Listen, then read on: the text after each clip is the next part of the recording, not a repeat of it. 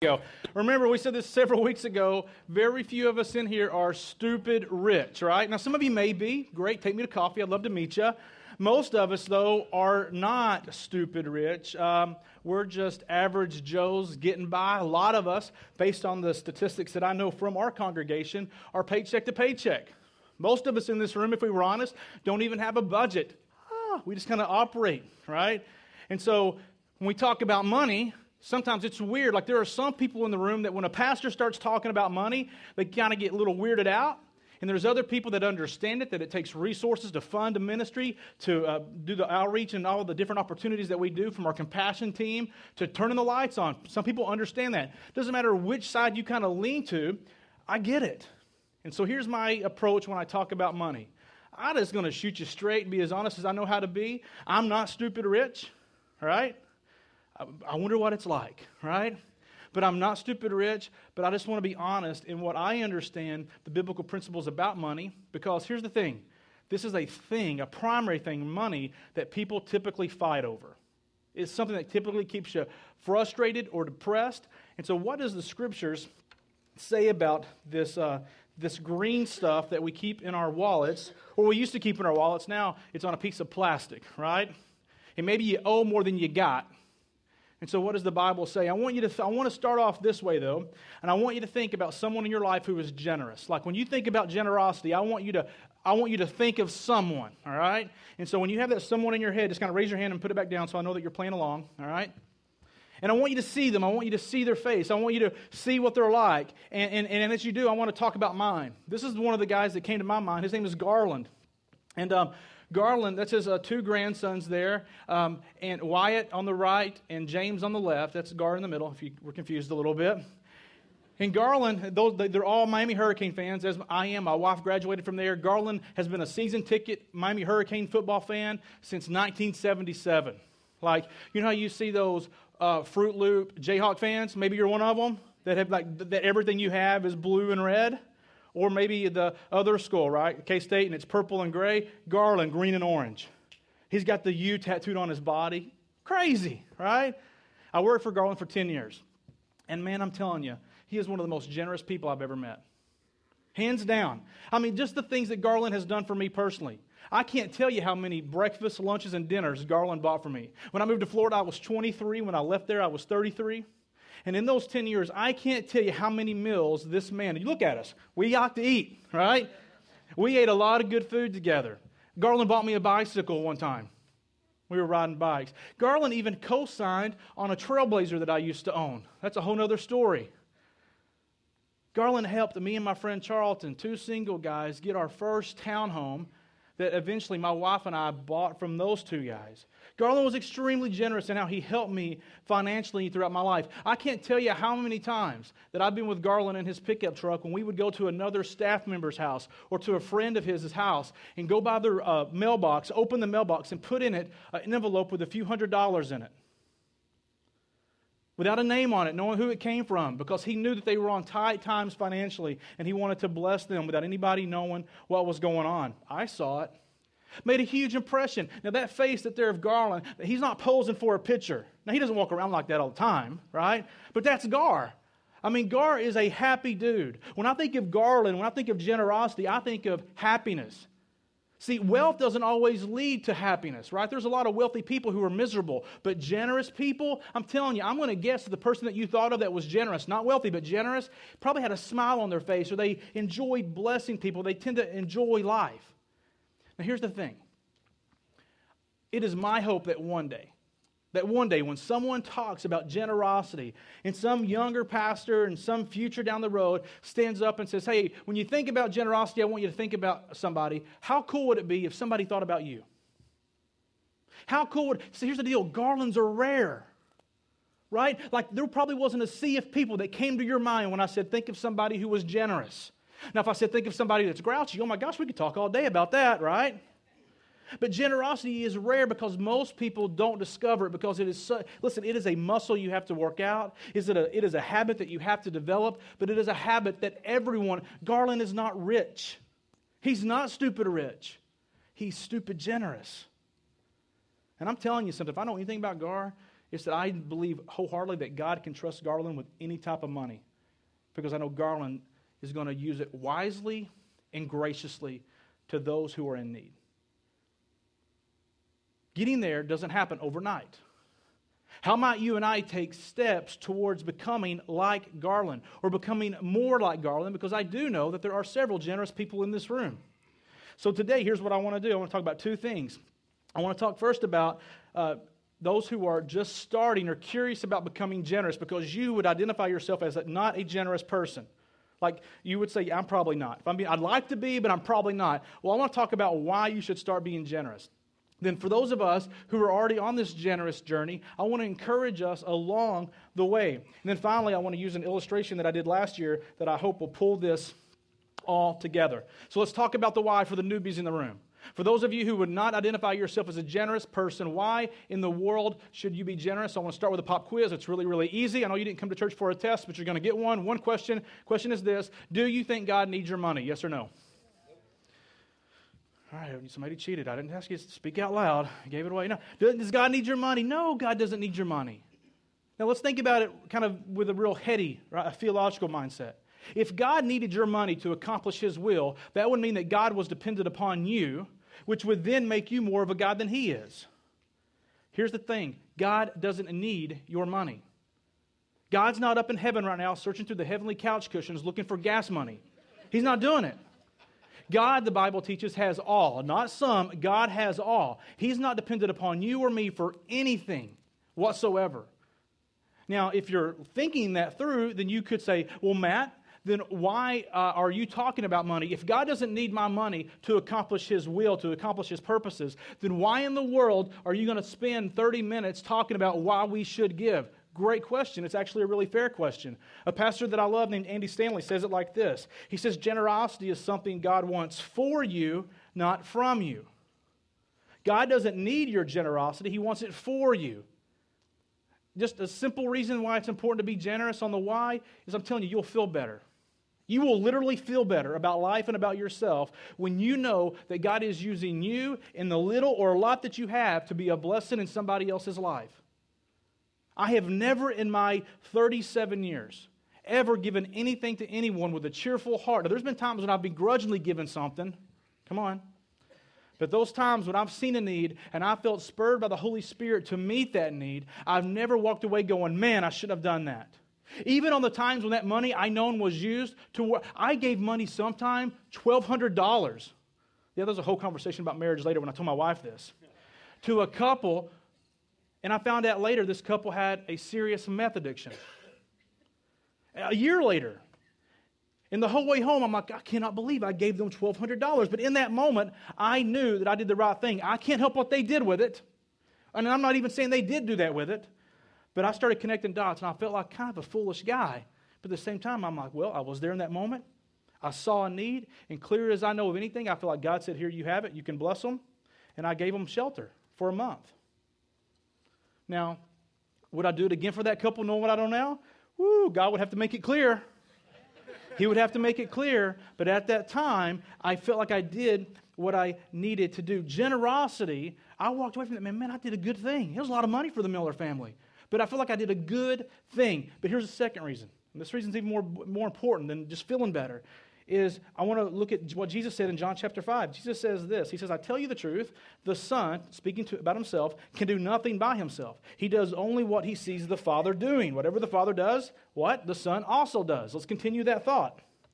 Whatever Jesus does, if you like filling in the blanks, whatever Jesus does, I also should do. Let's get, Jesus says, I only do what I see the Father doing. Therefore, whatever we see Jesus doing, based on our reading of Scripture and our understanding of Scripture, whatever we see Jesus doing, then we should also do that. This is even in our mission statement as a church. New City Church's mission statement is this, that we want to inspire people to trust in and live like Jesus. We want to inspire people to trust in Jesus for the salvation of their soul, but then also to live like Him. That we would do what Jesus actually did. And if you don't know anything about Jesus, you probably would agree with this, that He was extremely generous. Nobody thinks of greed or stinginess when they think of Jesus. You think of extreme generosity. All the way to the point where He would lay down His life on the cross for us. where he would give and give. I mean, the scriptures say that he didn't even have a place to lay his head. He gave everything, everything that he had. Therefore, might we take steps towards that generous life as well? And the next thing I want you to notice is this. How did Jesus give? Did Jesus give because he was frustrated? No, he gave out of love. He gave out of love. So why should you begin this generous journey? It'll make you feel better, literally feel better. And two, Jesus did it. Now, why do I bring up Jesus at church? I know. Well, it's not as a duff statement as it might sound. Sometimes when you stand up here, I get to see all of your faces, and a couple of you will sleep on me. Most of you are awake. Some of you checking Facebook. I know what's going on. I'm not stupid, all right? But unfortunately, I don't know what you think, and I don't know what you feel. And so I make a great assumption when I'm up here, and this is just important for you to know. I choose to see halos, not horns. I assume that the reason you're here is because you're trying to take greater steps to following Jesus, not to be convinced to follow Jesus. And so if you're here, I'm seeing halos, so therefore I'm speaking to you as I would if I was sitting around a campfire in my front lawn and we were talking about things of this life. I'm just going to talk to you about my understanding of the Scriptures, specifically today about money, and under the assumption that of course you want to know this because you want to follow Jesus quicker so that you can look more like Jesus, more like my buddy Garland than you currently do right now. I see halos, not horns. It'll make you feel better, and of course you want to be like Jesus. Now, what about those of us who have been walking or taking steps or trying to be more generous already? And here's the fun thing for the young people in the room, for their kiddos, for the college-age guys. This is not something that you do once you retire. Man, if you could get generosity in your bloodstream right now, just in going through you, part of your natural D N A, it will p- p- position your life in a specific way that you will never, uh, you will never be friendless. People will always love you. I'm telling you, Garland has an army of people who will tackle hell with a water pistol with him. I'm telling you. When Garland leaves the church, guess what happens? One church gets smaller and one church gets bigger. Dude, people love this guy, not because he gives them, but because of how he, man, I'm telling you, he's just a dude people want to be around. He's a righteous, righteous man. Let me encourage us, for those of us who are already walking towards generosity, I want to bring you to Second Corinthians. In your bulletin, it says First Corinthians, but it's actually Second Corinthians. We're going to start in chapter eight. Now, in chapter eight, verses one through nine, Paul is going to speak to three positions, three groups of people. He's going to speak, one, to this church. He's going to speak about this church in Macedonia who was poor and struggling, right? And I believe it's up here in chapter one, and it says, "For I testify they gave according to their means, and beyond their means they did so voluntarily." Right above it, that during a severe ordeal of suffering, their abundant joy and their extreme poverty, they gave out of what little they had, right? Some of us in the room are poor and suffering. The third position, or the second position that Paul speaks to, is he speaks to Jesus Christ himself. And he talks about how Jesus is rich, right? That although he was rich, he became poor so that we might become rich. So three positions. The first one, of people in Macedonia who were poor and suffering. The third position was the one who was rich and powerful, being Jesus. And the second, the one in the middle, he's speaking to the church here in Corinth, the church that this letter that is addressed to in Second Corinthians. And the Corinthian church was a people who were in the middle. They were not rich, nor were they poor. They were kind of somewhere in between. They weren't suffering, but they didn't have extreme peace either. And Paul is using Jesus and Macedonia as a comparison. So if you'll look with me in Second Corinthians eight, verses seven and eight, Paul writes this. Paul says, "To these church people in Corinth," he says, "but as you excel in everything, in faith and speech and knowledge and in all eagerness and in the love from us that is in you, make sure that you excel in this act of kindness too. I'm not saying this as a command, but I am testing your genuineness of your love by comparison with the eagerness of others." Let's look at just a few things from this short passage. Paul says, "But as you excel," as you improve, as you grow, it is a position of forward, a position of taking more or growing in something. And he says, "As you excel in everything." And then he mentions some very spiritual things, faith and how we speak, in our wisdom, in our eagerness, and in the love, right? He says, as you excel in those things, look what he says here. Uh, also, make sure that you excel in this act of kindness too. T O O. That, hey, this act of kindness is just as spiritual as those other acts of kindness. Like sometimes we think giving or money is something that's just separate from church that funds or powers the church. No, no, no, no, no. It is a very spiritual thing. Money's not the root of evil, but the love of money. And if we're not careful, man, we separate and we keep God away from our money, and we want to do what we want with our money. And God says, no, I surrender all is the plea back to the people. And Paul says, as you excel in all these other spiritual things, like you want to try to pray more, maybe you're wanting to read your scriptures more, maybe you're trying to grow in how you serve the poor. I mean, your compassion, pick something that we're trying to excel in. And by the way, there should be uh, intentional, purposeful reasons in, in specific areas of your life where you're trying to excel to become more like Christ. In this act of kindness too. Now when he says this act of kindness, some of your Bibles might say this act of grace. Some of your Bibles might say this act of giving, this generous act of giving. This act of kindness that he is referring to is the giving of resources, as he was speaking to in the church of Macedonia and as a reference to Christ, that this church in Corinth would be also excel in their generous act of giving too, right? So let's continue on in this. I think this next little scripture here says, I am not saying this as a command. Paul said, listen, I am not going to force you to give anything. Here's the thing about, I love this about our church here. We're not going to force you to give. I'm going to talk about why you should and why I think it's wise, but I'm not going to twist your arm. And we we talk about money some. We don't talk about money a lot. This is the first time we've talked about money or this series all year long. It's not on the, it's not, we do giving every weekend, but talking about it doesn't always happen. It's not a command, but it is a great idea. Here's a couple points that I want you to consider. Jesus doesn't force you to do anything. You need to know that. Jesus does not force you to give or to do any spiritual thing. Did you know that you could start cursing out in the lobby today and Jesus is not going to slap you on the hiney and tell you to stop? Now, uh, we may, but uh, in the name of Jesus, right? But Jesus is not going to force you to do anything. He's going to let you go about your life as obedient or disobedient as you choose to be. He's not going to force you. Read the scriptures. Jesus doesn't force anybody to do anything. And the second thing is this. Although he doesn't force you, he will consistently invite you to grow in your generosity. Man, he will invite you to grow not only in your generosity, but everything. That's why he says always, to in all times, to all people, come and follow me. Hey, you, come follow me. Jesus is not stagnant. He doesn't stand in one spot and say, hey, everybody gather around me. He says, I'm on the move. I'm going to excel and grow in so many things. You're more than welcome, church, to come and follow me as I go there. Because whatever the Father does, I also do. And we go, hey, us little people, if Jesus does it, maybe we should too. And so we follow Jesus and we begin to excel in so many different areas of our life. Second Corinthians chapter eight, verse ten. Paul continues.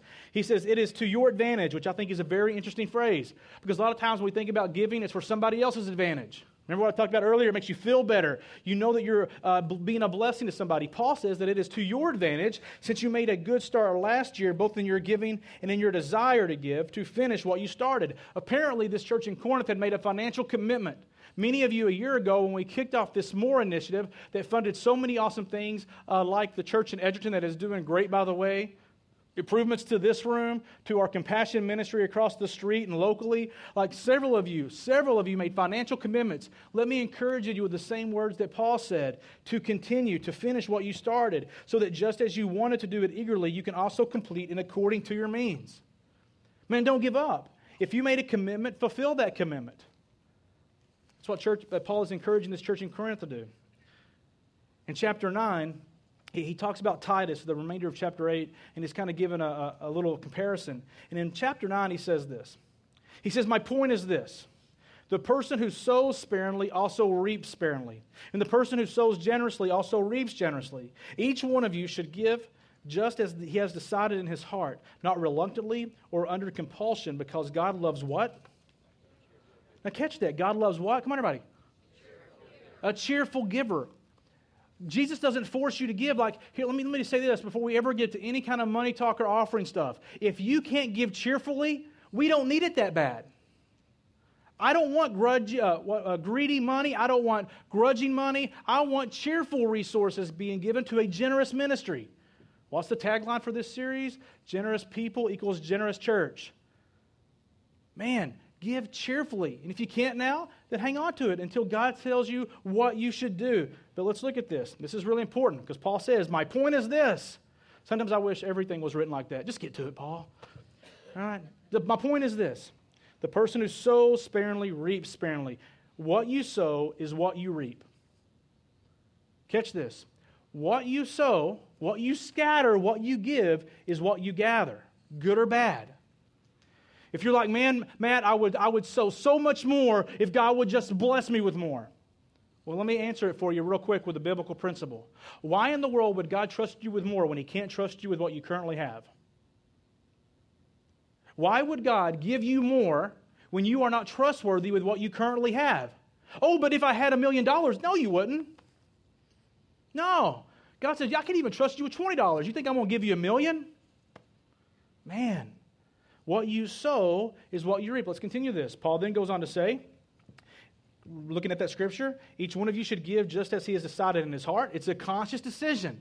You should give as you have decided, not forced, but what you've decided in your heart, that is what you should choose to do. Remember, he said it's not a command.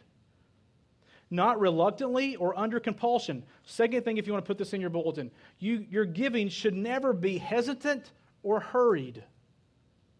Your giving should never be hesitant, oh, I don't want to give it, or hurried, okay, hang on, hang on. No, it's a decision that you think about. It is an act of worship. It is an act of giving that you have thought through. And therefore, when you give that check or swipe that card or make that donation, however you choose to give, you do so with a cheerful heart. It's a decision that you have made based on your means. And the third blank is this. And this word has become a theme for me. I talk about abiding. I say, man, we're here on purpose. When I think about fasting, I say I'm hungry on purpose. When it comes to giving, church, it's no different. We must always give on purpose. Always give on purpose. Made a conscious decision based on your means and based on where you are in faith, on what you feel God is asking you to do. Never, ever, ever again give accidentally.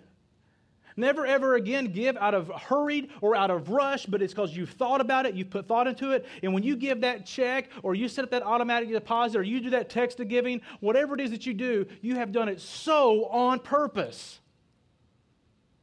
Are you with me? I'm telling you, it's just a great biblical principle. Let's wrap up this scripture, this letter that Paul writes. Chapter nine, verse ten, he says, now God, who provides the seed for the sower and bread for food, will provide and multiply your, multiply your supply of seed and will cause the harvest of your righteousness to grow. You will be enriched in every way. Now, who's making, real quick, don't, don't neglect to see who's causing this to grow. Is it your effort? It's what God does. Look at it again. Now, God, who provides seed for the sower and bread for food, will provide and multiple, uh, will multiply your supply of seed and will cause the harvest of your righteousness to grow. So there's something about your personal righteousness that happens when you're generous. It's just not about what you what you give to or what you bless. There's a there's something spiritually, internally that happens in you. You will be enriched in every way so that you may be generous on every occasion. Whoa, notice that. As you are generous, we begin to show God that we can, He can trust us with more because He knows that we will be generous on what? Every occasion, which is producing through us thanksgiving to God. The more you give, I'm telling you, the more thankful you are when you receive. Ask my wife or ask anybody who drives with me what I say every time I get a close parking spot. Thank you, Lord. My wife will go, why do you always get them? I say, because I'm always thankful. Right? Now, it's kind of silly. It's kind of silly, but I have this thinking that I want to I want to thank God, and the silliest things is getting a close parking spot. Right? Paul says this. He says, which produces through us thanksgiving to God because the service of this ministry is not only providing for the needs of the saints. When you are generous, you're not only providing for the needs of others, but it is also over, overflowing with many thanks to God. A generous person is always a cheerful giver, and they're probably a person who says thank you a lot. A generous person is probably a cheerful giver who says thank you a whole lot. Thank you, God, that I'm able to do this. Thank you. Thank you. I mean, like, you, you don't take anything for granted. You realize the gracious gift that God has given us and so many fun things. Here's the principle. If I could sum up all of this, you've heard me say it a million times, but it's so true. You can never outgive God, church. You can never outgive God. You should try. You should try, but here's what I'll tell you. He will not let you. Because if you were a bigger blessing than God, well, that person might think that you're God. God will not let you outgive Him. He's way more generous than us.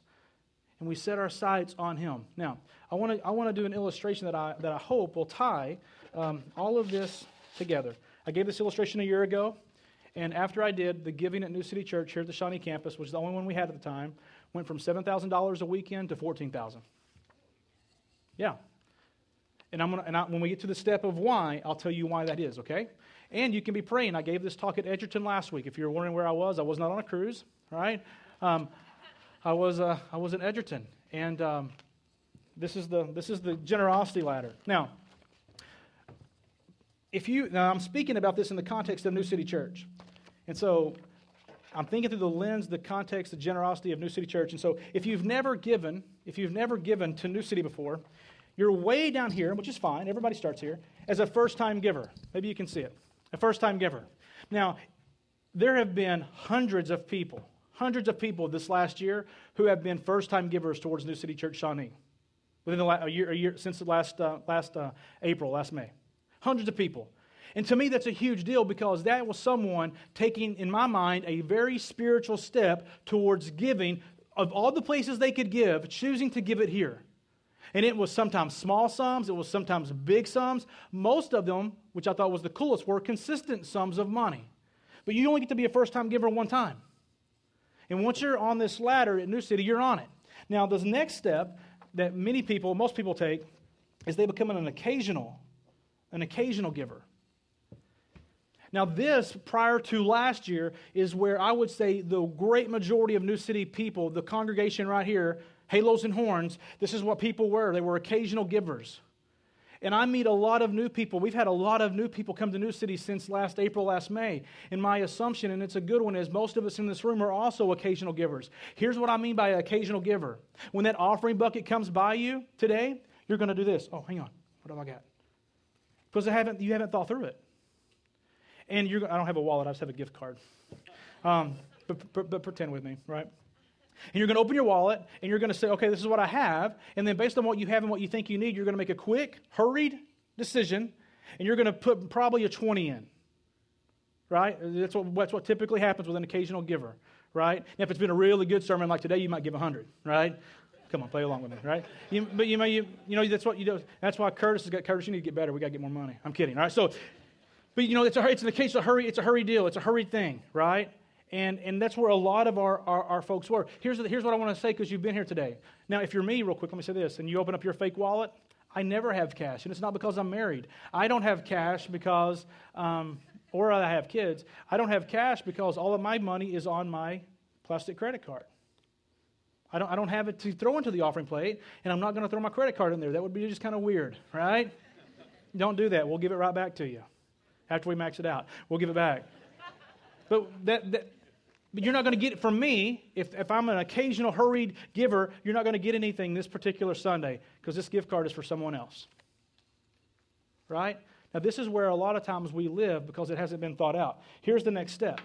And when people last year, and my prayer is people this year, take this step, things drastically begin to change. And this is where you go from an occasional giver to a percentage giver. And I'm not identifying the percentage for you. I'm not identifying the percentage for you, church. When all of a sudden, when that offering bucket comes by, and every single Sunday we take an offering, right? So if you've like been more here than more than two times, you should see the rhythm, and it's usually at the end of service. Like it's going to be after church today, after the teaching time. It's going to be the giving, and you're going to know it's coming, right? Now today you haven't, maybe most of us haven't been prepared, and so you don't know what to do today. But for some of us who have come in ready because we just got paid on May first, maybe, or the last day of the month. Many of us who are percentage givers know that we're going to give X percentage of our income back to God. Remember what I talked about two weeks ago? If you haven't, go on and listen to it. God wants first in your life. He's not concerned with second, third, or last, or completely neglected. So whenever Matt Miller gets paid, there is a specific percentage before anything else, before Uncle Sam gets it, or before uh, Walmart gets it, or before like the church, here where I worship, where I belong, they get first portion, that percentage. Last year, so many of you guys moved, took the step from an occasional, hurried giver to coming in, being prepared every week to give a specific portion of your money, that it completely changed the financial dynamic of New City Church.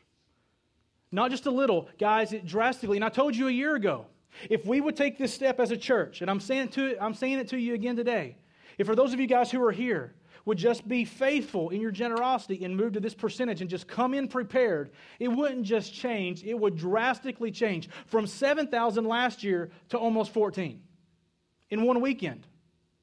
In one weekend it did that because people were prepared. It wasn't because somebody was stupid rich and said, oh, I'm going to start giving here. No, no, no, no, no, no, no. I love this about New City. Think about starting a church in Edgerton. There's probably very few people in this room, if any, that could on their own financially fund a brand new church plant, right? You couldn't do it. I mean, the, the, the rent across the street on Arbor Square, let's use that one. Like, they don't give that to us for free. And so you can kind of get a good idea of what rent is. And could you, just your family, financially fund that for the entire year? Maybe, but very, very few of us could do that for the entire year. But what God does and what God did was He took a lot of insignificant funds, insignificant, insignificant, on its own insignificant, and put them all together, and they become something quite significant.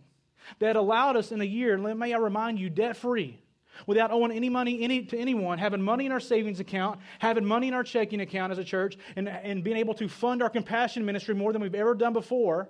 We've been able to start debt-free the church in Edgerton. We've been able to debt-free do the apartment across the street that's for compassion and blessing of Arbor Square. All and, and this carpet in this room and next room and the room over there, all of the paint, all of the walls. Why were we able to do that? It's because people took a step to this. And I'm telling you, guys, God's not done. And I'm not casting out a new vision. I'm not casting out a new play. I'm not casting out, hey, here's what's next. But I'll tell you something. There is a next at some point down the road. And how fun is it that when God says go, we can say, woohoo! Not, hey, everybody gather around and give me your money. No. May we be prepared to continue to be a blessing to our neighborhood. But the ladder goes up, and some of you have taken a step towards this right here. Becoming a, that's not going to hang. I'm going to do it right here. They put the wrong thing on there. See, God doesn't want us to talk about tithing. It's tither. Tither. Now, I got to speak to this because this is confusing for some people. The word tither literally means ten percent. And I tell this story because it, I want I want this to connect for you. I'm not commanding you to do the tithe. I think it is a great biblical ideal. Some time ago, a lady emailed me and said, Matt, could you um, give me my, uh, my I, it was tax time a couple years ago. I need to know what I've tithed this past year. I said, okay. Sent it to her. It's forty dollars. What's her tithe? Now, there's one of two things. Either she only made four hundred dollars that year, or she is misunderstanding what the word tithe means. I know this lady. It's number two. Okay? A tithe is ten percent. If you made one hundred dollars this week, it's ten bucks. It's not nine dollars and fifty cents. If you give nine dollars and fifty cents, that's not a tithe. And it's not bad, but it's not, don't say, hey, I'm a tither when I'm doing something less than the ten percent. It's just education on what the word actually means. I think this is a great step to take. Now notice I put it a couple of rungs above percentage because the truth is this. If you're going from an occasional giver straight to tithing, very few of you can realistically do that. Do I think it's a bad move and would I encourage your faith to do that? Absolutely. I think God will come through for you. But I know that that might be hard for some of you in the room. And so there's steps that you have to take. Like, how do I go from no percentage to a specific percentage? And then how do I make my way? How do I begin to increase and to excel in this generous act of kindness that I can begin to get to the place where I trust God with ten percent of everything I have? I think if you were to look in the scriptures on your own and do your own personal study, because this tithing conversation is much better when it's a conversation and not a presentation. Because I'm sure that you have questions and I would have comments. And I'd love to tell you my story in a setting where we could talk back and forth. And I'll be at the tables in the back after this if you want to talk about this issue.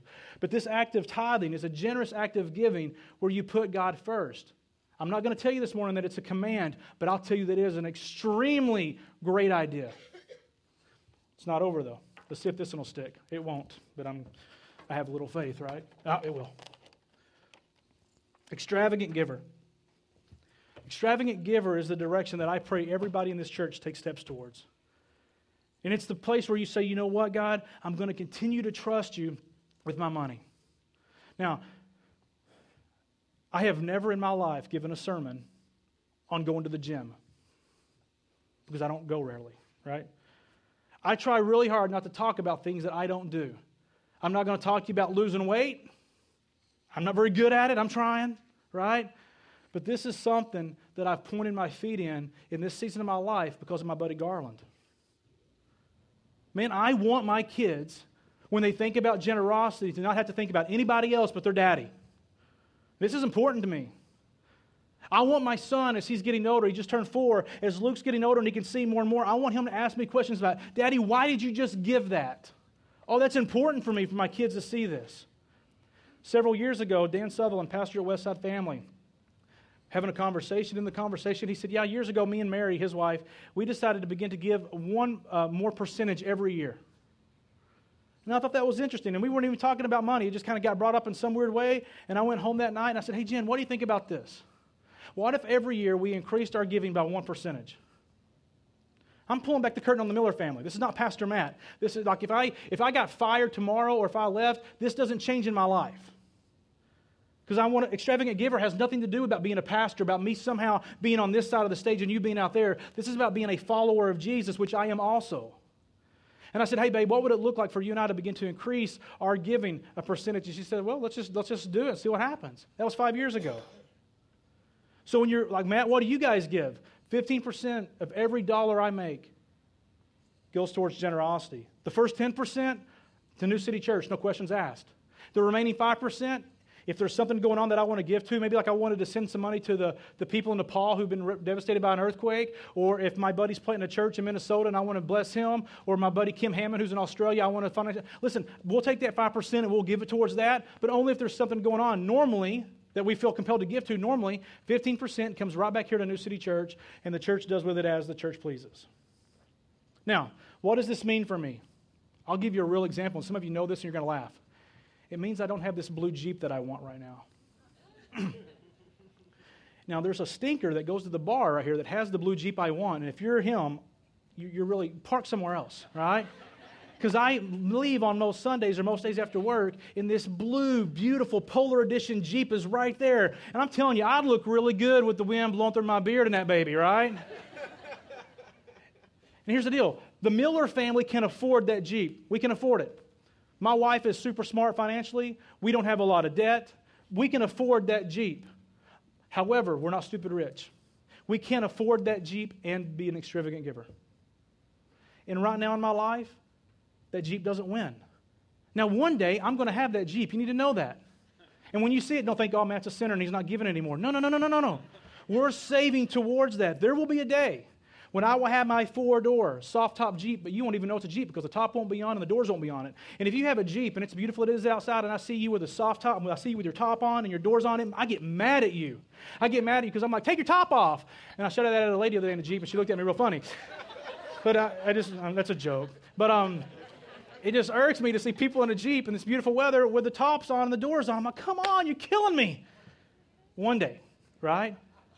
I'm positioning myself where I get to be that and look really good in a Jeep. Here's the deal. Okay, I'm, most times, we're not even here, but we got the Jeep. Following Christ, again, big capital J Jesus, is not about you. It's about God and others. You see those wristbands that say, I am second? That's a big miss. I am third. God first, others second, and you always come in third place. And if you're married and you have kids, guess what? Fourth, fifth, you're on down the line. Guys, position yourself to where you take steps towards generosity. I'm telling you, until you're comfortable giving here, bless somebody with it. But I pray and I hope that you see how New City Church is taking your resources and using them to be a blessing to our community, like old Shawnee days. I pray that you see that. But if there's ever any questions about what we do or why we do it, man, I'm listen, there's no question that I will run from on that because I believe in what we're doing. I hope this has been helpful for you today. I hope it has been beneficial to you. I'm not forcing you. I'm simply inviting you into this generous relationship with our great, great Jesus. Can I pray for us? Father, thank you for today. And um, I pray that um, if I didn't make the money conversation weird, but I made it spiritual, Father. God, it is a spiritual act. And I pray that people would see it. God, may resources not be a, a point of fighting or arguing any longer in the lives of our people because they're trusting you with how they do with it. So God, Um, bless us. And it's in Christ's name that we pray these things. Amen.